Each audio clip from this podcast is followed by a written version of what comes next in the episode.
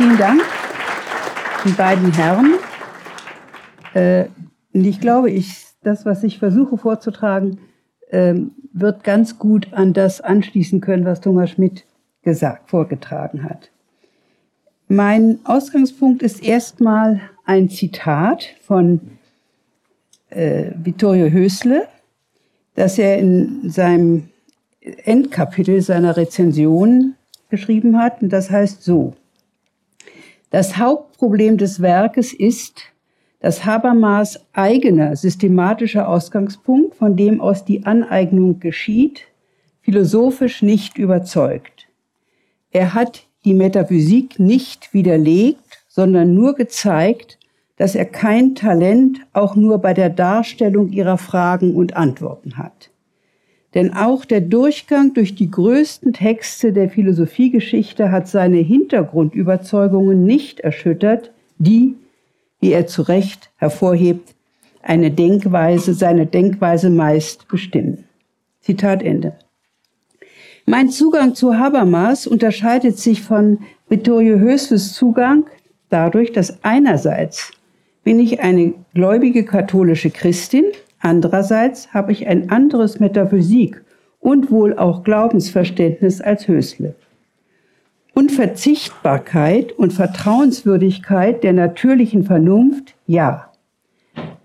Kein Widerspruch zwischen Glauben und Vernunft, ja. Theologische Plausibilisierung meines Glaubens, ja. Aber ich sehe keine metaphysische Begründung meines Glaubens, keinen stufenweisen Übergang von der Vernunft zum Glauben. Ich würde mir also nicht vorstellen können, dass ich von einer göttlichen Vernunft sprechen kann. Vielmehr als Philosophin. Vielmehr bedeutet Glauben für mich einen eigenen persönlichen Sprung, der Mut und Vertrauensfähigkeit erfordert und doch nicht aus eigener Kraft erfolgen kann.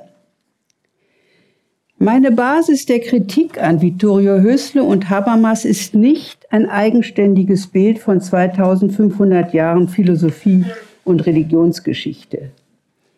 Ich halte geschichtshistorische, äh, philosophiehistorische Einzelinterpretationen auch nicht für relevant für die Frage, die Habermas sich stellt. Die Metaphysik zu widerlegen, was Hösler erwartet, liegt mir mit Habermas fern, weil man nicht etwas widerlegen kann wie eine wissenschaftliche Einzelthese, dessen Wahrheitsanspruch man grundsätzlich erschüttert sieht. Metaphysik ist damit nicht inhaltlich widerlegt, sondern ihrer sicheren Wahrheitsgrundlage beraubt. Inhaltlich kann die Deutung ja richtig sein.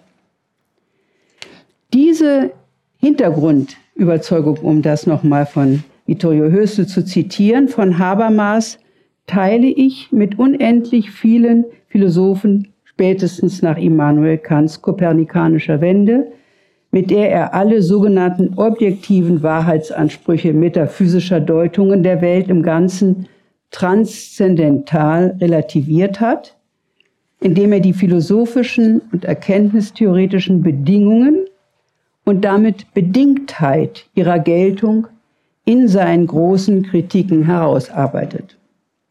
Der Wahrheitsanspruch von Metaphysikentwürfen gilt nur, wenn man ihre epistemischen, ihre denkerischen Voraussetzungen akzeptiert. Da mir im Unterschied zu Jürgen Habermas der Glaube, vorsichtig gesagt, nicht unzugänglich ist, ich im Gegenteil weiß, dass er für mein Denken und Handeln bestimmend ist, da mir aber im Unterschied zu Vittorio Hösler auch die Voraussetzungshaftigkeit meines Glaubens bewusst ist, den viele Zeitgenossen nicht teilen können oder wollen, interessiert mich die Habermasche Genealogie des nachmetaphysischen Denkens sehr. Denn wie für Habermas sind für mich Fragen, des Weltverständnisses und des menschlichen Selbstverständnisses von zentraler Bedeutung, weil es ohne ihre Klärung schwer ist, sich mit anderen Menschen, die meine Glaubensvoraussetzungen nicht teilen, zu verständigen. Und das sind ziemlich viele. Und von der Verständigung hängt sogar der Fortbestand unseres Planeten ab. Die ausführliche Genealogie des nachmetaphysischen Denkens, mit der Habermas zwei Bände, ja, ich habe gesagt fast 2000, ich habe nicht genau gezählt, aber es sind 1800 ungefähr oder 700 Seiten füllt, begreife ich nicht als Beweis dafür, dass die Geltung seiner Sicht der Philosophie und ihrer heutigen Aufgabe und Möglichkeit damit bewiesen werden soll. Als ich Ihnen jetzt nochmal zugehört habe, Herr Hösler, habe ich auch wieder gemerkt, wie unterschiedlich man Texte lesen kann. Vielmehr verstehe ich sie als seine Deutung der Entwicklung des westlichen Denkens. Er betont dabei zugleich, dass die ganze Frage des Universalitätsanspruchs im Rahmen des Westens natürlich erörtert werden muss. Also dass also seine Deutung der Entwicklung des westlichen Denkens, die seine Interpretation expliziert, erhält, erläutert, plausibilisiert.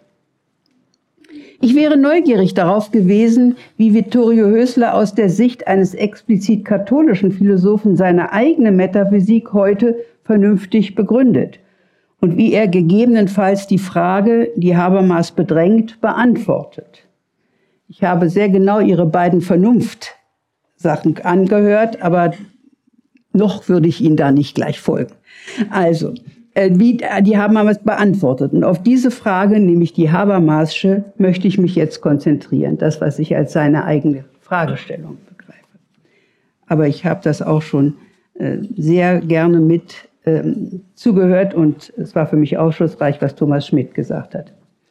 Im Kern geht es Habermas, wenn ich das so formulieren darf, das ist ja fast Majestätsbeleidigung, wenn man das zusammenfasst, aber im Kern geht es Habermas um die Frage, wie Philosophie heute das Selbst- und Weltverständnis, auf das wir Menschen als handelnde Personen angewiesen sind, in Verarbeitung des zeitgenössischen wissenschaftlichen Wissens über die Welt begründen soll. Genauer geht es ihm um die Einigung der Menschen auf universalistische Werte, deren Geltung nicht mehr eine fraglose Objektivität für sich beanspruchen kann. In den Worten von Habermas, das ungelöste Problem des Vernunftrechts liegt darin, Zitat, die Begründung einer normativen Selbstbindung des Willens freier Bürger zu finden.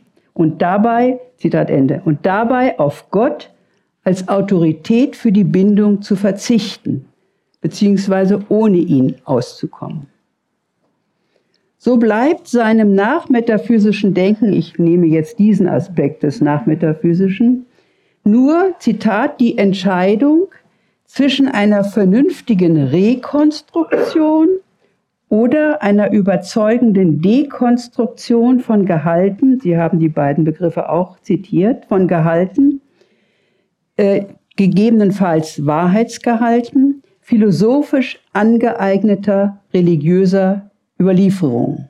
Zitat Ende. Also entweder Rekonstruktion, und zwar vernünftige, also nicht religiöse, oder nicht, weil er die Religion für unvernünftig hält, also so primitiv ist das alles nicht, sondern Rekonstruktion oder überzeugende Dekonstruktion, das ist die Alternative. Habermas will rekonstruieren, da sind wir uns einig, nicht dekonstruieren, weil er sonst für die Einigung der Menschen auf gemeinsame Normen nichts mehr in der Hand hätte. Wissenschaft und scientistische Philosophie, die sich in den Dienst von Wissenschaft stellt, ist dazu nicht in der Lage. Zur Essenz seiner Antwort ringt er sich interessanterweise erst in einem Nachwort durch, das im Inhaltsverzeichnis abgesetzt steht von allen anderen Inhalten, direkt vor der Danksagung. Das fand ich interessant. Also wenn man sucht, was ist denn nun die Lektion von Zianze, dann kommt das in so einem Nachwort. Anstelle religiöser Wertvorgaben kann Philosophie heute zur Begründung universeller Werte, insbesondere von Gerechtigkeit, säkular nur noch auf die Menschen zurückgreifen, um gemeinsame Normen zu finden auf die sie sich in einem vernünftigen Gebrauch der Freiheit einigen und zu denen sie sich autonom verpflichten können. Also auf die Menschen, das heißt nicht auf eine objektiv erkennbare göttliche Instanz verpflichten können. Autonom, da ist natürlich sehr viel Kant drin. Autonom heißt hier unabhängig von religiösen Vorgaben, aber auch von individuellen Trieben der Menschen, also insofern auch frei von der eigenen Triebnatur. Die für die Gemeinsamkeit erforderliche Unparteilichkeit wird nicht durch einen neutralen Beobachter hergestellt, sondern durch die, Zitat, Inklusivität der Wir-Perspektive, die sich im Diskurs aus der gegenseitigen Perspektivübernahme aller möglichen Betroffenen herstellt. So ein Satz hat es in sich, muss man dreimal lesen, erinnert mich an meine Proseminarerfahrung mit meinem späteren Doktorvater Wilhelm Weischädel, der ein Proseminar gemacht hat, eigentlich zu Jaspers, aber es kam irgendwann vor, ähm, die Wirklichkeit, der Staat ist die Wirklichkeit der sittlichen Idee. Das hat er an die Tafel geschrieben.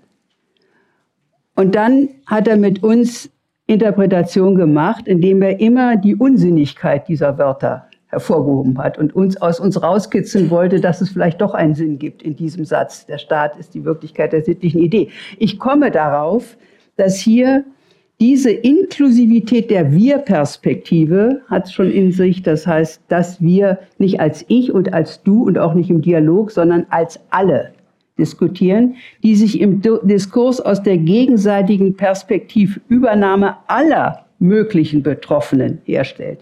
Da ist natürlich die Gleichheit der Menschen, der kategorische Imperativ, das alles drin.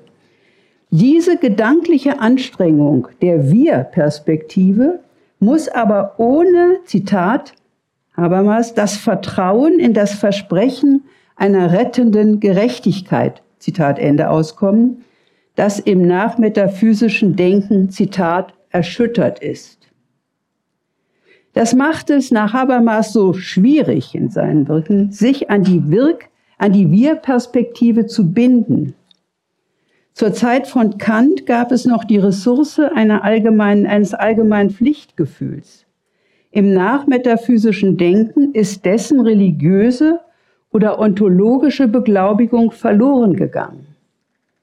Die religiöse, Zitat, rettende Gerechtigkeit, Zitat Ende, hilft nicht mehr. Aber man würde sie doch eigentlich brauchen, gleichsam. Was bleibt, ist eine Ermutigung Kant wollte mit seiner praktischen Philosophie Habermas Darstellung der historischen Lernprozesse hin, Moment, Kant wollte mit seiner praktischen Philosophie ermutigen. Habermasens Darstellung der historischen Lernprozesse hin zu autonomer Freiheit und Demokratie soll ebenfalls ermutigen. Zitat, diese empirischen Gründe können das fragile Vertrauen in die eigenen Kräfte stützen. Zitat Ende. Die Genealogie des nachmetaphysischen Denkens soll, Zitat, zum Gebrauch unserer vernünftigen Freiheit ermutigen. Zitat Ende. Die Kraft dazu ist, Zitat, in den Kommunikationsbedingungen unserer gesellschaftlichen Existenz angelegt aber keineswegs transzendental gewährleistet. Zitat Ende. Dieses, die, was alles mit der Kommunikation der Vergesellschaftung äh, gemeint ist bei Habermas, haben Sie ja sehr schön erläutert, Herr Schmidt. Mit dieser nüchternen Bilanz, das ist angelegt, aber es ist nicht gewährleistet, dass wir moralische Normen gemeinsam verstehen und uns verpflichten. Das ist sein Hauptthema. Mit dieser sehr nüchternen Bilanz, die am Ziel, sich auf gemeinsame Normen der Gerechtigkeit zu verständigen, festhält, aber auf die Fragilität des Vertrauens auf die eigenen Kräfte hinweist, die auf Gott verzichten wollen oder müssen, gibt Habermas eine sehr ehrliche und zugleich fast resignative Antwort. Die Ehrlichkeit beeindruckt mich und bestärkt mich zugleich in der Annahme, dass der Glaube an Gott der uns das Versprechen gegeben hat, dass die Welt nicht zum Unheil, sondern zum Heil geschaffen ist und der uns seiner unterstützenden Liebe versichert, die Ermutigung zur Gerechtigkeit bestärkt. Solch ein Glaube steht einem Denken nicht im Wege, das aus Gründen der intellektuellen Redlichkeit oder um der Verständigung mit denen willen, die nicht glauben, in der politischen Verständigung auf gemeinsame Normen, auf die religiöse Begründung bzw. Legitimation verzichtet. Dem Bekenntnis, dass eine Welt ohne Gott Verständigung schwieriger macht, steht das nicht im Wege. Im Gegenteil. Danke.